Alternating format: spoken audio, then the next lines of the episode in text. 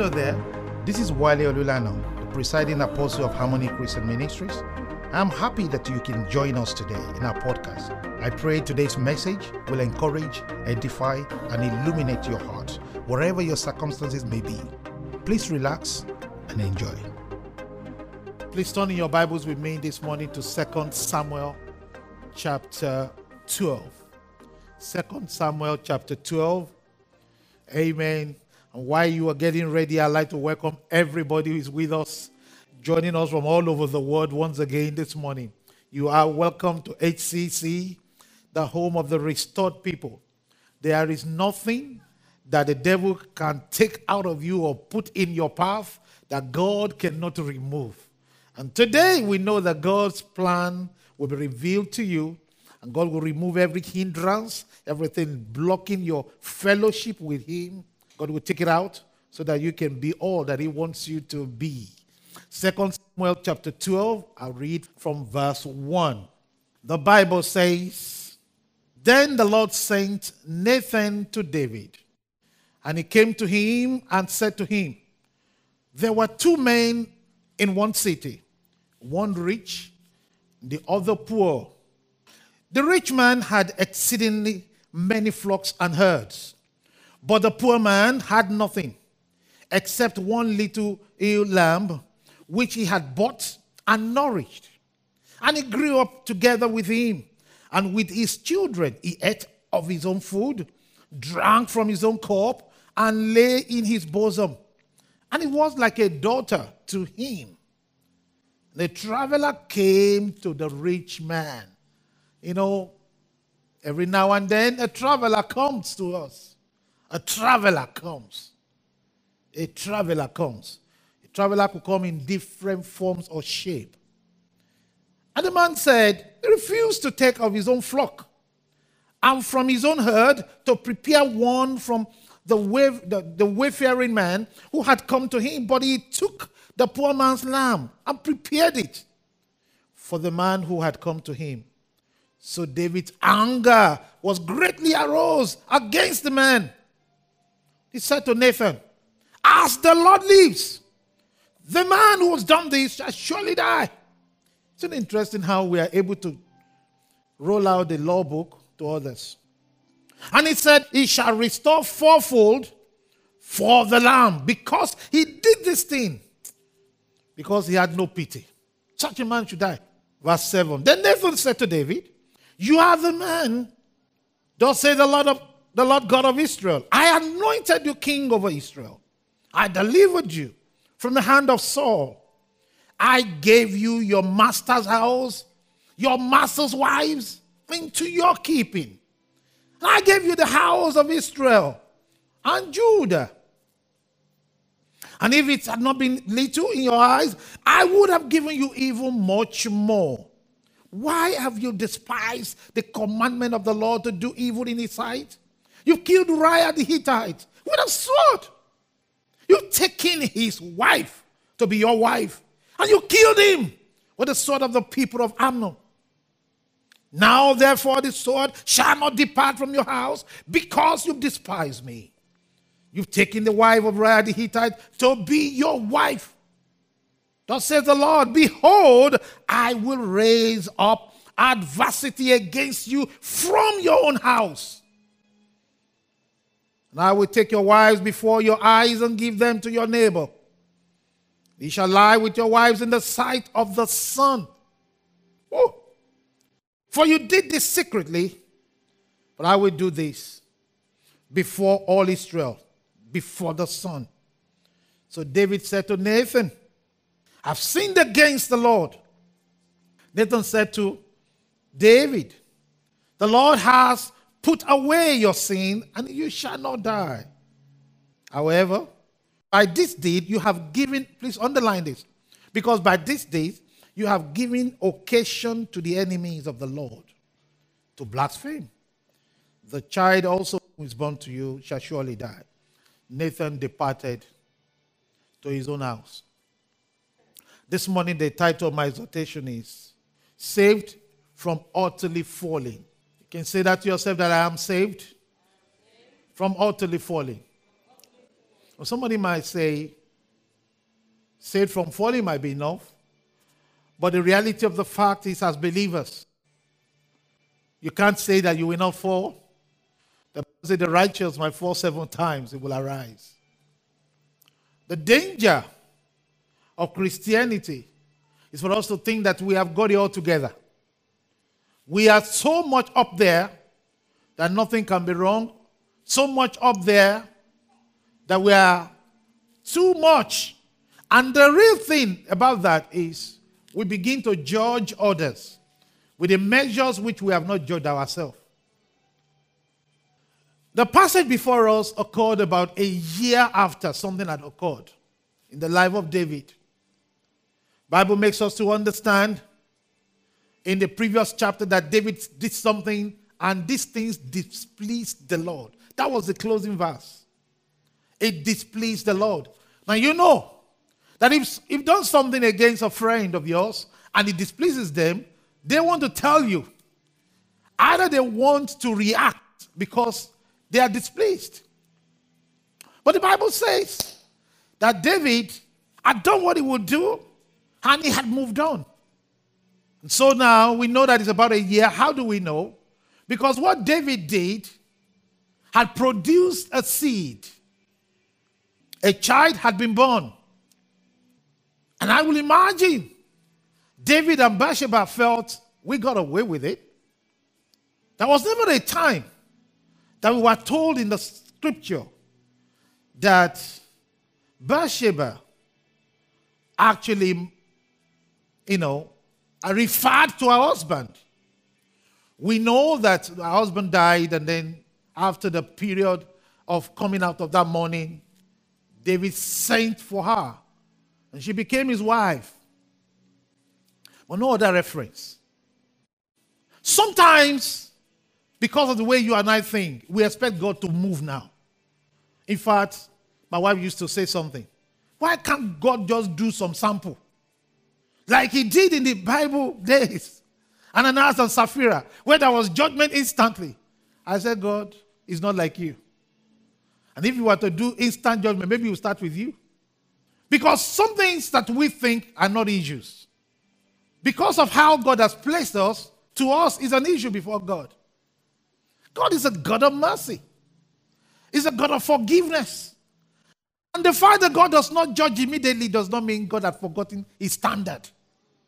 God gives man opportunity to repent. He gives us time for us to be able to come back onto the place of love where he has placed us. So we see that about a year after, God sent his servant Nathan to go to the palace. There was an unusual knock on the door. And Nathan comes in. Nathan tells a story. It's interesting how God speaks to us. God might not mention your name in a message. He might not actually give your postcode. But you will know that this message is about me. And that's the point where God expects his children to respond. But some of us have this way by which we have disconnected ourselves from the reality of engagement with God. And the Bible says, Nathan comes into the palace and he starts telling a story about a rich man and a poor man. The rich man had so many flock. He had access. But that was a poor man. A man who you don't mind. It's not really important. You can ignore him for all you care. All he had is just a little lamb. And he nurtured this lamb. And then a visitor came to the rich man. You know the story we just read. And as soon as David heard the story, the law standard which he had in him rose up. He knew the law. He knew the law said, if a person has done something like that, they must pay four times. So he raised the law. And that reminds me of what we do in the church. We know the law. We know what should not be done, what should be done. We know what a Christian should do. In fact, we know how to honor ourselves. And so when we see something someone else has done, immediately we judge them. Immediately we say, and they call themselves a leader. They call themselves a Christian, as if we are not Christians too. If when we do it, it's okay. When we do it, it's called we need grace. When they do it, it's called they need to be punished. David, immediately he brought out the law book. That man must die. It's interesting how you want to kill for the death of a lamb, but you don't think you should be killed for the death of a life. David would have gotten away with it, but because of the love of God. My friend, we have fallen many times, but God will not allow us to stay down. This morning I've come with a word to somebody. And no matter how comfortable you think you are sitting right now, no matter how much you have got it together, God loves you too much to leave you in that sin. He loves you too much to make you feel that it's all okay. Because it's not on social media, because it's not yet blown out, does not mean God wants to keep you in that position. God wants to save you because you are important to God. We may have fallen, but God will not allow us to utterly fall. The Bible says that Nathan said to the king, "You are the man." And that takes me to another thing. Even when he found that many times in church, when we found out that we are the man, do you know how we try to hide? We give excuses. We have to find the reason why, no, I know that's what happened, but this is, this is, this is that. We've lost the art of forgiveness, the art of repentance in church. We have lost what it means to say, I was wrong. That's the wrong action. I don't have a basis to have done what I've done. It really shocked me when I talk to Christians, when I look at situations where we just simply say, wrong, forgive me. Wrong, forgive me. God said, I'm raising the tabernacle of David one more time. A people who will know what it means to say sorry. A people who know what it means to say, I am wrong. But no, these days we are too much full of the Holy Ghost. God told me to do it. We are too full of the Holy Ghost in church today that we don't even know what it means to say, have mercy, O Lord. This is the cross of my message today. To find the people one more time who can say, Lord, I can't blame this on Satan. I can't blame this on my leader. I can't blame this on my wife or my husband. I am wrong. Forgive me. When last did you find yourself in that moment? When was the last time you went on your knees and said, I am not saying because they did that, that's why I'm doing this? No, it's just on you. This is on you. This is just on me, not on any other person. Not the fruit they gave me, not the wine they gave me, because I drank it.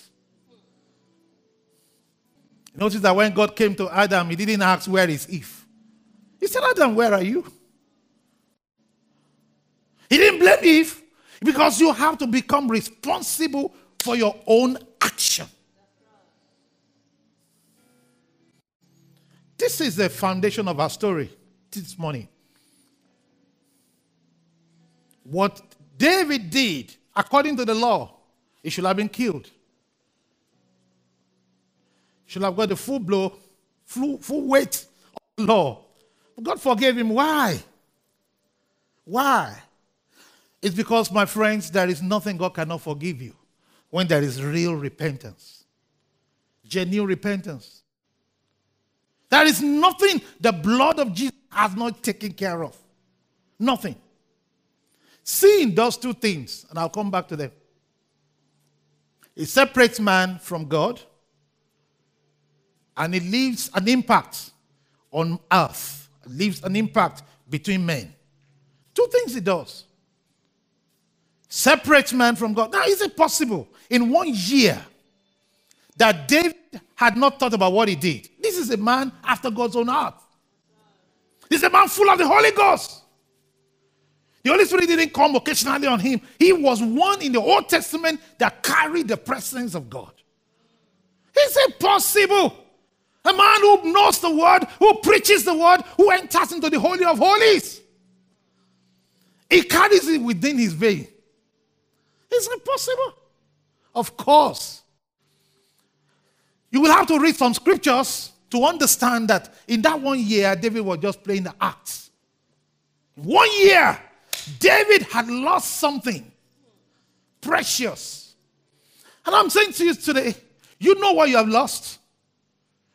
I know you come to church. I know you sing praises. I know you do whatever you do.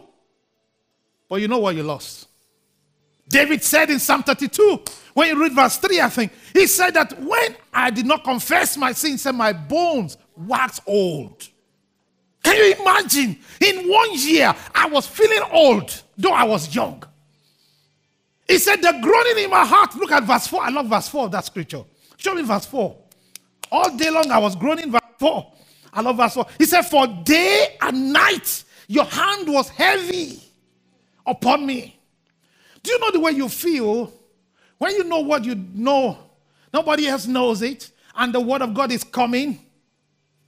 And the word of God is coming, and you feel they're talking about me. She's talking about me. And what is going on? And then it says here, hand was heavy upon me. You know, when the hand is heavy upon you, number one, you should thank God that his hand is not yet removed from you.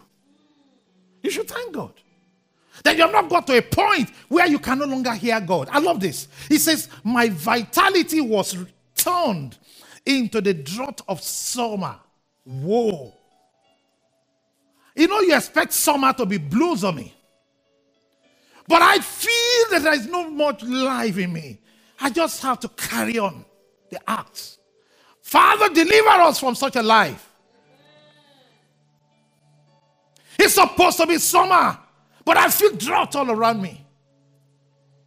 Unconfessed says that's what he does. So many scriptures David had to tell us the truth of what went down during this period. And that's the thing. God is not afraid of our sins. He's afraid of our righteousness. Afraid of our too much, we know it. And that's really the thing that gets me. But our friend, that's the thing, that's the reason why God has raised this ministry. That we are not a people who think we got it together. We need God. We need God. It's by his grace we stand. We do not stand to judge no man. No. Do not stand to condemn no man. No. We are all a people who are emblems of his grace. So you see, when you come with your holier-than-thou attitude, you probably will find out that there is no space for that in this place. Because we know that if not for God, where would we be? We will have fallen utterly, but for his grace. What really did David do? Let's try and remind ourselves for the sake of context. So we have to go back to Second Samuel chapter eleven. The Bible says, and I'm going to have to run through this story. In Second Samuel chapter eleven, the Bible said it happened in spring. It was the spring of the year. Spring. I love spring. Spring speaks of a time of newness. The daffodils are just coming out, and the plants in the garden, in the, in the palace grounds are coming out. Things are beginning to blossom. Life is restored onto the, onto the lawns. And you see, it's a time that you feel like, wow, the, the, long, the long winter is gone now. Let's go. It's a time you want to go out. Her husband, you know, lovers holding each other's hand and walking the grounds. It was, it was a time of spring that the, that the weather was so beautiful in Jerusalem. The sky was clear. The Bible said that the kings went to war. But something happened. Something strange happened. This king, David, David the warrior, he did not go to war on this occasion. David stayed back. In fact, on this particular day, he was in bed. The Bible said the kings had gone to battle, but David sent out Joab and his servants. Verse two. He said, then it happened one evening that David arose from his bed. He should be in battle, but he was in bed. He was in the wrong place. He was just lazing around in his bed, his big bed. The Bible says, oh, he turned to the right, turned to the left. And it was a time in his life that God had blessed him. David should have gone out already, but he is at home. He is at home. This was about the midlife time of his life, because he'd been king now for many years. It's around fifties, around this time. David, at this point of his life, he really had no, not much issues. He had a, a successful reign. David was rich by this time. He was young still. He was really, really, really in control. He had power. He had fame. He had many wives. David had many children. David had virtually conquered all that he wanted to conquer. He was still in good health. You know, there's something that tends to happen to some people, and it's not, it's not a law. Some people talk about midlife crisis. And it should not be automatic for you. God didn't plan a midlife crisis as a promise for you. So stop believing the lie. He jumps into some people's head. Oh, I now need to climb a mountain I've never climbed. I wish I was when I was a teenager. Then they begin to do, come up with all kinds of ideas that's going to ruin all the years of labor. They do silly things at that point. David found himself at that point. The Bible said, so this evening, he turned to the right, turned to the left. The grounds were full of servants. And David decided that, well, I'm going upstairs. It was his own roof. He's just going to get some fresh air. The man did nothing wrong in going upstairs to get fresh air. And so he got upstairs. And he looked down there. And he saw somebody having their bath outside. A neighbor. Now, ladies, I need your permission here. Before we come back to this man, David, I need your permission to talk about Bathsheba. Beautiful Bathsheba. For one minute. Thank you, ladies, for giving me your permission. The Bible didn't say David used the binoculars. No, he didn't. David didn't climb a tree. He was on his rooftop and he looked. And he saw a woman bathing outside. Now, from a simple understanding of either geography or even common sense, if I can see an object in that angle, it means if you put me in that angle, that object can see me. So if David can see her, it means if she looked up, she can see David. Deal? I know you are told you can't hear me, so you say deal. All right. And the other thing which is clear in the story is that at some point in the life of Bathsheba, her mother must have taught her that a woman must put certain things in place for safety. Now, I grew up in Africa, and I know about bathing. Actually, I'll tell you this. Last year, my wife and I went on holiday. Uh, to the Maldives. And in the apartment uh, that we were given, I don't know what to call it, apartment or that beautiful place, there are different kinds of bathrooms. But the one I loved most was the bathroom that was outside. It reminded me of old. But they designed it in a way that you can bath outside and there's nobody else who can see you, because it was a beautiful weather. And they created plants and all that, and you hear some kind of creaking sound, and you feel, you know, this is really cool. I loved it. To bath outside. But it was safe. I had to do a lot of convincing for my wife to bath outside. She said, I said, the only thing that can see you is angels.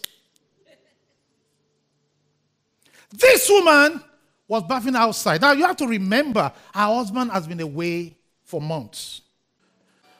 And so what I'm talking about is the responsibility on the part of Bathsheba, in where she chose to bath and at what time. Because sometimes we forget the fact that she also is culpable in this story. Bathsheba, if you chose to wear a revealing clothes and you leave your house, why are you complaining somebody is staring at you? Bathsheba, people will look. Holy people will look. Unholy people will look at you because of how you have chosen to dress. Especially you are beautiful. We need to say it as it is. Bathsheba decided to reveal her cleavage and all the union representatives. And you're wondering, why are people staring? People will stare because you invited them to stare. This in any way does not excuse David. But I'm trying to get to Bathsheba's of our time who feel it does not matter how I dress, it is my life. In another thing about the story, there was nothing, and I need to say this also, nothing about David raping her. Some few authors, they inferred that, but that's not in the story. Because every other thing that happened in the story, you realize Bathsheba wanted it as well. Bathsheba was very quick to say, finally I got pregnant for the king. Hallelujah. Very happy to move in. Very happy to move on. Very happy to produce a child for the throne. Listen to me. Bathsheba knows the location of their staff quarters. And he knows the house of the king is right there. Occasionally, she had seen the retinue. She had seen the wealth going in that direction. And she is a little lamb over here. So when a message came, the king wants you. Ah, Bathsheba went to the king. Okay. David, a man of God, should have known a lot better. David, the Bible said David looked. David stopped. He glanced. What was that? He glanced again. What was that? Then he sat down, gave me a chair. David glanced to a point where his passion took over his life. He lost it. He looked. He lost it. Then he desired her. Friends, at that point, David did something that was quite shocking. Then he called one of the guards. Hey, you, come, come, come, come. That woman over there, who is she? David said, that woman over there, while he was looking, ah, the answer that the guard gave actually should tell us something about the moment. The guard said, sir, is that not Bathsheba, the daughter of Eliam, the wife of Uriah the Hittite? Now, listen to me. There's never a time in the scriptures that anybody is described like that. The scriptures will tell us that is the son of Eliam. End of story. And then we'll tell you that the granddaughter of Eliam, whatever. But it doesn't tell you the, the parent side and tell you the spouse. There is a reason that God gave David a coded answer. Now why? Because the guards of David, they knew their master. They knew our master is terrible with women. Friends, when you see a fall of a leader, it doesn't just happen. Like the Bible tells us that David, you killed Uriah with the sword of the Ammon. You see, it was not his direct sword that killed him. So if you want to get to who killed Uriah, we have a long list of people to repent. David was not there himself. There were people who went through. Okay. So this servant said, sir, please don't go there. That's the wife of your armor bearer. David didn't want to care anymore. At this point, he's looking. He didn't even hear what the guy said. Are you stupid? That woman is a woman, not a wife of anybody right now. And I want her. The guard went and brought her to him. Friends, you know what happened. So, the moment they slept, the Bible said after some time she went back home. You see, this is the point. Bathsheba went back home as if nothing had happened. Except that so many things had gone wrong. So many things have gone wrong. A chain reaction has set in place. Because a few weeks after, The king got a message to the examination that he wrote. She said, I'm pregnant. Now, this is the point, my dear friends, where God help you, God help me. This is the point where we should know that God is bigger than our sins. This is a point where David should have called upon God. What have I done? What kind of mess have I got myself into? David didn't call on God. David went into, mm, mm, mm, mm, mm, what do I do? Now, we can cover this up. So David invited Uriah. I wanted to do something this morning, but I didn't have enough time to think of it. So I want you to imagine this. So David invited Uriah, and Uriah came. He sent a message to Joab. He said, send Uriah to me. So Joab sent Uriah. Now that's strange. Uriah arrived. The king said, sit down, sit down. Uriah sat down, shaking in his chair. You understand? This guy was nothing near the level of the kind of person that should sit in the king's presence. So he sat down. Yes, sir. How is the battle? Oh, everything's going well, sir. Very well, sir. How is Joab? The welfare of the people. Everybody doing well. We are winning, sir. Everything's going very well, sir. Okay. Come on, go ahead. Have some drink. Have some drink. Me, sir? Yeah, yeah, yeah, yeah, yeah. Okay, sir. Mm, he drank. Okay, Uriah, you know what? It's getting late. Why don't you go home? And then I'll see you later. Really? Yeah, yeah, go, go home. So Uriah left the king. And here is where an Hittite is more righteous than a Jewish king. Uriah left the presence of the king, and he left, and he sat at the gate. Why? Because my Lord Joab and the ark of God was in the battle. Who am I to go home and sleep with my wife? That was his reason. So he sat at the gate with his colleagues, the servants, and he slept overnight. Now watch this. The king did not know that. The people who were part of the joint effort told the king, sir, the plan did not work. Eh, what happened? The guy didn't go home, sir. Remember, Bathsheba didn't come to tell the king I was pregnant. She sent a message to the king. So there were people who knew what's going on. King said, it didn't work. Call him for me, call him for me. Uriah, what did I hear? Sir, you didn't go home? Yeah, no, sir. Why not? Sir, I couldn't do it, sir. I couldn't go, go, go home to, to my wife, sir.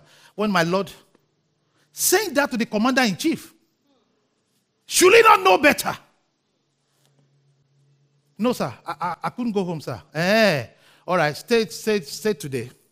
When it was evening time, this is what I wanted to do for you. The king prepared the table, for God's sake. He prepared dinner table. And he said, sit down. So I want to imagine the table. King on that side, with his robe, with his power. Uriah. One of the reasons why I didn't do this, I didn't, I didn't know who to choose as Uriah. That's one of the reasons why I didn't want to do this. I thought of it very well. The table wasn't the problem. The dinner wasn't the problem. But I was thinking, hmm, I don't know any of my guys who want to be Uriah here. So Uriah sat on this side of the table. This big table. The king said, drink. The Bible said he kept on asking him to drink until this guy got drunk. Hi. Now, I ask you, where was the Holy Spirit in all this process? Of course he was there. He was there. We've taken the, the grace, the patience of the Holy Spirit to be that it, it doesn't matter anymore. At this point, my dear friends, David was not the king. David now has lost his identity. When sin takes over, the identity is gone. It is now a man with lust. It's a man with lust. A man who is full of passion. Or a woman, for that matter. The Bible said, huh, he said, okay, now, the king felt, tonight, he's got to get his way home. So they now dragged Uriah. Uriah, go home now. And he was going home and singing the Jewish anthem and the song that the soldiers would sing when they were at the battlefront. And he got to the gate again. He sat. You see, it is what is inside you before the wine came that you will do when the wine fills you up. If there was no fear of God on the inside, it's easy. My dear friend, coronavirus has not done anything new. It's inside, what is inside each one of us that is playing out at this time. If you love God to come to church, coronavirus won't stop you because you are at home, you are coming to church. A person who had no desire to worship, he will say, there's coronavirus, I am shielded, I'm in my bed. You see that? Oh, they said that there's coronavirus, we can't do anything. It's because you never wanted to do anything. We can't do anything, really, but not stop you from doing other things except to worship God. Now wine has entered. But know what has not left him? The fear of God. May the fear of the Lord sustain you and I. May he sustain us in the moments of our weakness. In the name of Jesus, the flesh may cry out, do it, do it, do it. You know something about sin? When Satan comes knocking on the door, he will show us the picture of the fun, the ecstasy. He will show the picture of how you're going to love this. But one thing he will not show, He will not show us the repercussions. He will not show us the ripped apart families. He will not show us the career that is going down. He will not show us the fact that you have to just take resignation. He will not show you the years of labor that is going down the drain. No. He will only show you the moments of joy. The thing about Satan, he is calculating the fact that if I can only front load the joy, you don't need to look at the end of it. May God save you. May God save us from utterly falling. The Bible says, Uriah sat at the gate. It was at that point the king realized, I've tried. I've tried the best I can do. It didn't work. I've tried to, to save him, but the guy has proven so tough. So the first pass-through-letter bomb was conceived. The king wrote a letter bomb and gave it to Uriah, his own death sentence. Oh. He said, take this letter to your master, Joab.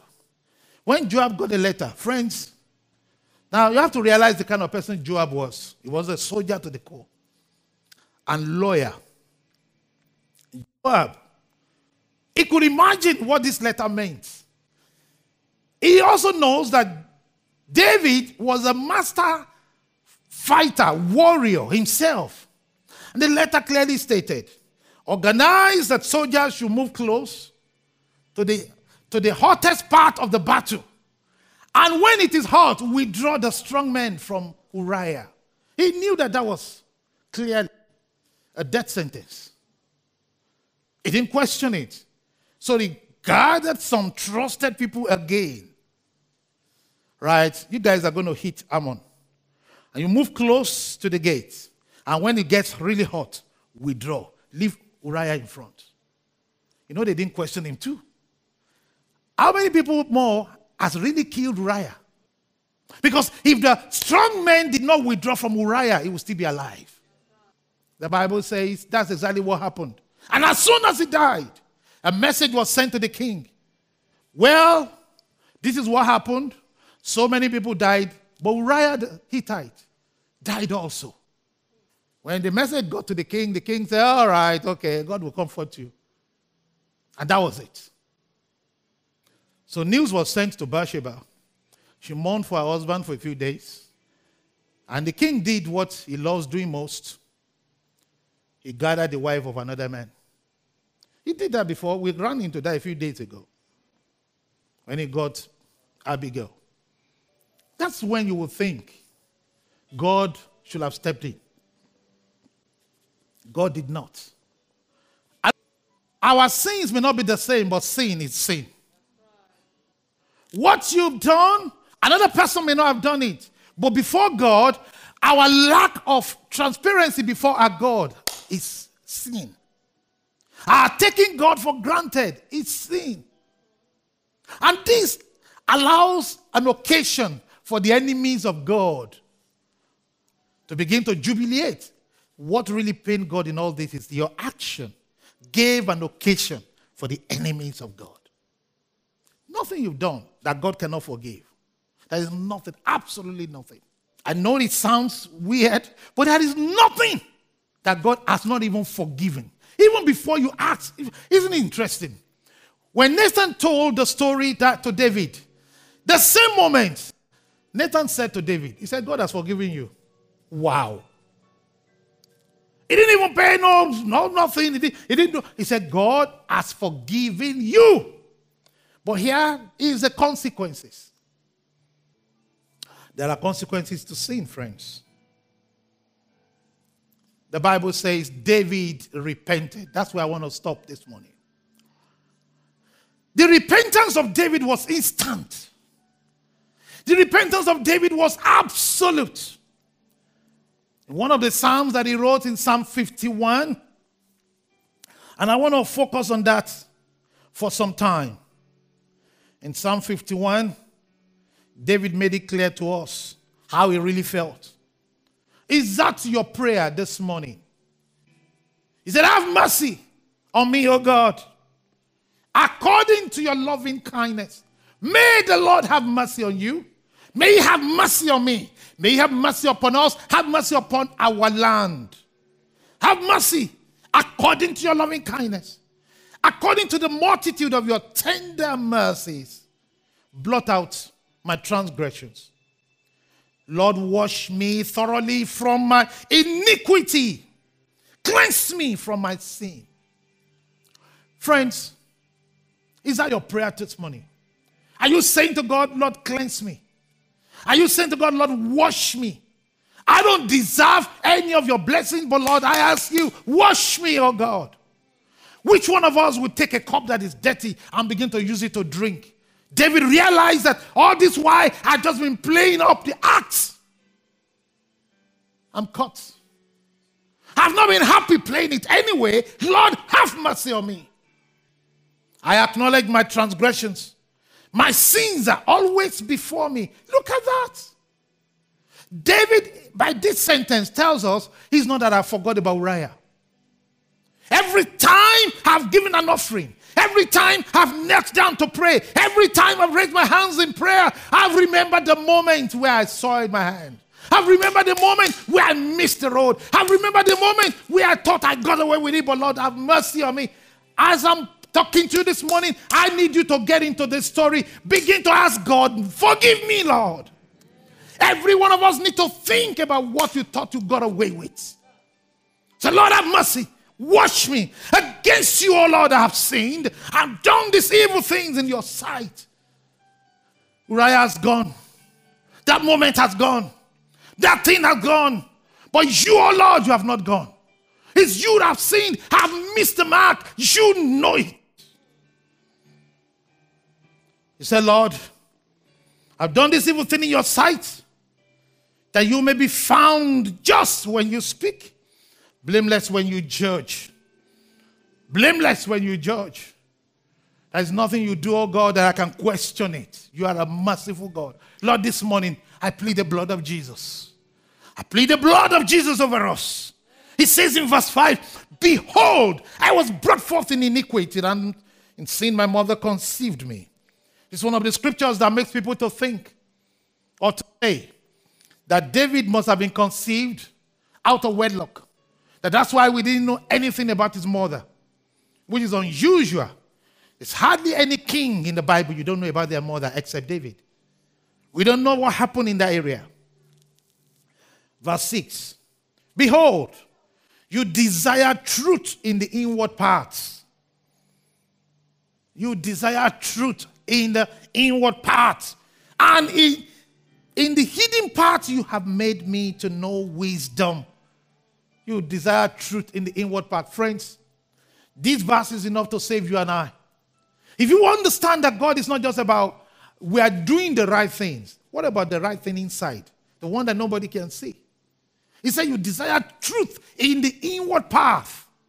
You can put up any appearance. Paint any picture you want to paint. You can argue as much as you can because you're so good at talking. But what is on the inside of you? Verse seven says, purge me with hyssop, I shall be clean. Wash me, I shall be whiter than snow. Make me hear the hear joy and gladness, that the bones you have broken may rejoice. In other words, God, all these years, all these all these months, I have just been carrying on. There's really no joy anymore in me. I smile, but there's no joy. I worship, but there's no truth. Hide your face from my sins. Blot out my iniquities. Create in me a clean heart, oh God. Renew steadfast spirit within me. May the Lord renew the steadfast spirit within us. Amen. Do not cast me away from your presence. Do not take your Holy Spirit from me. This is an Old Testament king speaking. Don't throw me away. He didn't say don't take the crown away. He didn't say don't take my position away. He didn't say, Lord, you know, he said, God, he said, when Saul found himself in this moment, this is the difference, my friends. When God told Saul, you have missed the mark, Saul was more of, let's cover the show. Now you can see the difference, another difference between David and Saul. But I'm not interested in what men are saying. I'm interested in what you are saying. Forgive me, Lord. Lord, have mercy on me. Do not cast me away from your presence. If I have your presence, I know I have judgment. I know I have peace. Don't take your Holy Spirit from me. How did he know about the Holy Spirit? He has not yet been given. The Holy Spirit was promised in the New Testament. But here was the man who walked ahead of his days. Restore to me the joy of your salvation. Uphold me by your generous spirit. Then I will teach transgressors your way. Sinners will be converted to you. Friends, you have no story. We have no gospel. If we cannot tell the sinner, I have done that too. I have sat in your seat. I was forgiven too. I have missed the mark at one point too. I have not always been what you see today. I have not come to judge you. I have come to say to you, you're my brother. I've come to say to you that this, the Spirit that saved me, the grace that saved me, can save you too. Then I can teach transgressors your way. You have nothing to teach if you have nothing to share. No story, no testimonies, no experiences. How has He forgiven you? How much did you fall? Listen, it's not for you to make up a story. It's not if you are going to be honest with yourself enough, you will know how God saved you. Many of us, the things we don't think it's a sin, it's an abomination before God. Yes, you may not have slept with anybody outside wedlock. Yet, you may not have killed anybody. But you know how many times your action has killed the joy, has killed the spirit, has killed the, the, the, the desire in the heart of many people to serve God because of you. It says teachers will be, will be, will be judged harder. And teach transgressors your way. And I'll close with this. Deliver me from the blood, from the guilt of bloodshed. O God, O God of my salvation, my tongue shall sing aloud of your righteousness. My prayer for you and I is that our tongue will sing a song aloud, a song of righteousness. We'll sing out in praises. We'll sing out rejoicing. We sing out knowing we are forgiven, knowing fully well that He has cleared the account and there is no guilt in us. No guilt. Thank you for listening to our podcast today. We do hope you have been blessed. Our special thanks go to all our partners who give generously to support our ministry. You are welcome to be one of us. If you'd like someone to talk to you on any of the issues raised in today's message, please do call us on plus four four two oh eight five nine seven one one one zero, or you visit our website w w w dot h c center dot org dot u k. May the peace of the Lord guard you and keep you till we meet again. God bless.